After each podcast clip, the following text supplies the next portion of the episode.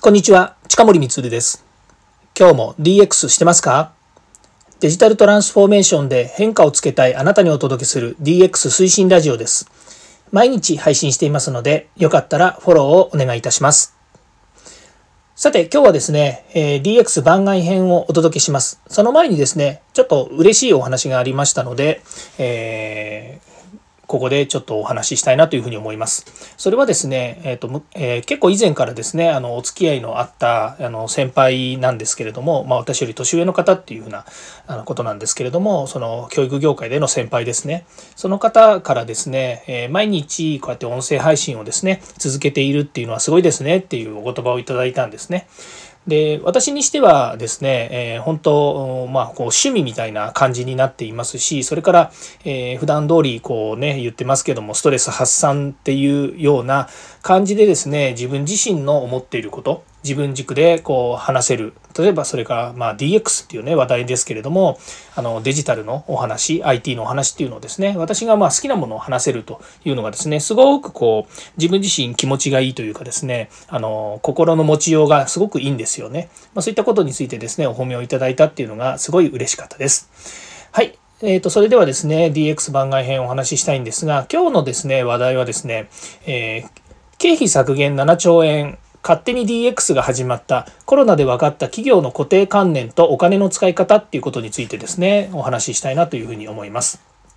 まずですね、このコロナになってですね、こう経費削減ですね、いろんなものあります。私の会社もですね、経費削減したものとかすることっていっぱいあるんですね。例えばもう本当出張行けませんし、それから何でしょうね、出張行けないのが一番多いと思いますし、それから接待費とか交際費とか、そんなにやっぱりかからなくなったっていうのがあるんですよね。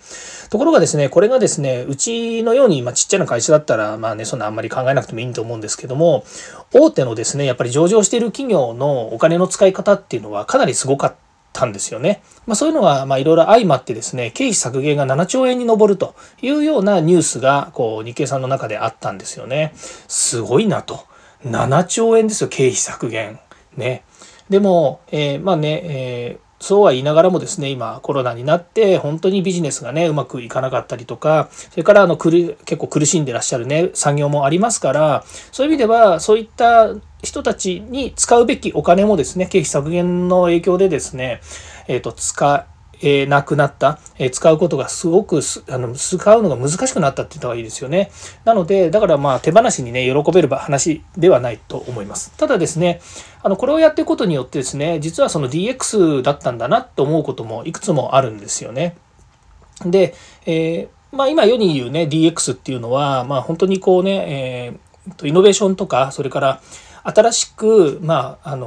デジタルを活用してですね、本当にこう今までにないような取り組みを作れみたいなね、そういう文脈で話されることが多いんですけれども、そのデジタル化をどんどん進めていこうと。デジタル化できる会社はいいんですけども、できない会社にもデジタル化をどんどん進めることによって、それこそ企業継続であるとか、それからそのデジタルとデジタルがもう組み合わせることによってですね、また新しいですね、産業とか新しい分野の製造とかですね、そういったものができることっていうのが、これはもう必要なことですので、デジタルがあるなしに関わらずですね、デジタルっていうものを活用するっていうことが必要なんですよね。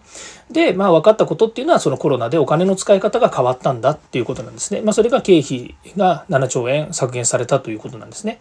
で、次にですね、やっぱり海外渡航とか、その必要経費を使うことっていうのがですね、なくなったっていうのが大きなところなんですよね。で、これ一つはですね、じゃあ海外渡航って言っても、例えば、大手の小松さんとかですと、海外からですね、その本社に人を集めてですね、会議をしたりとか、それからミーティングしたりとかですね、ミーティングと会議って一緒か、とかですね、いろんなことをすることがありますよね。で、ああいうように物理的にですね、ハードを持っている会社となればですね、余計いろんなものが動いたりとかっていうこともあるんですけども、そういったものがですね、その海外渡航に関して言うとですね、一切なくなって、全部そのオンラインに切り替えてミーティングになったと。よく考えるとですね、日本でもそうですが、もうね、外出自粛というのがあってですね、みんなオンラインのミーティングに切り替えたわけですよね。で、そのことを踏まえるとですね、海外から日本に来るなんていうのは、飛行機も飛ばないような状況もありました。で、さっきの文脈でいくとね、飛行機が飛ばないというよりも飛行機に乗れない状況があったコロナの影響で。だけど、そうなってくると今度航空会社がね、立ち行かなくなってきて困りますよねっていうことにもなるので、それはまあお金使ってね、飛行機で来てもらった方が今まで良かったと。だけど、これって固定観念ですよね。来なければいけないとか、そうでなければならないみたいな固定観念というのが、まあ、あって、まあ、これは私は意識の DX っていうふうに言ってるんですけれども、まあ、そういったものがですね、今までそうでなければならないと思ってたものが、ガラリと変わってくるということ。これがですね、まあ、人材 DX の一番重要な部分なんですよね。みんなの意識が変わる。今までこうであったとかっていうものが、変化していくっていうこと、まあ、変化していくっていうのが、まあ、変わざるを得なかったものが、このコロナではあるんですけれども、そういったことがあるわけですよね。それから3番目がですね、マーケティングとかの工夫も生まれるっていうことなんですよね。例えば展示会ですね。またこれ展示会もですね、本当に展示会業者にしてみればですね、人が来ないとか、イベント自粛とかっていうのも腹が立つ話だとは思いますけれども、ただ企業にとってみればですね、今まで、その場所を借りて、大きな展示場にですね、展示会の、自分たちのブース作ってとかですね、そこに関わる人たちがまあ何十人何百人っていうふうに関わってたものがですね、オンラインで、まあ、そういう展示会とかっていうのを工夫してやるようになったと。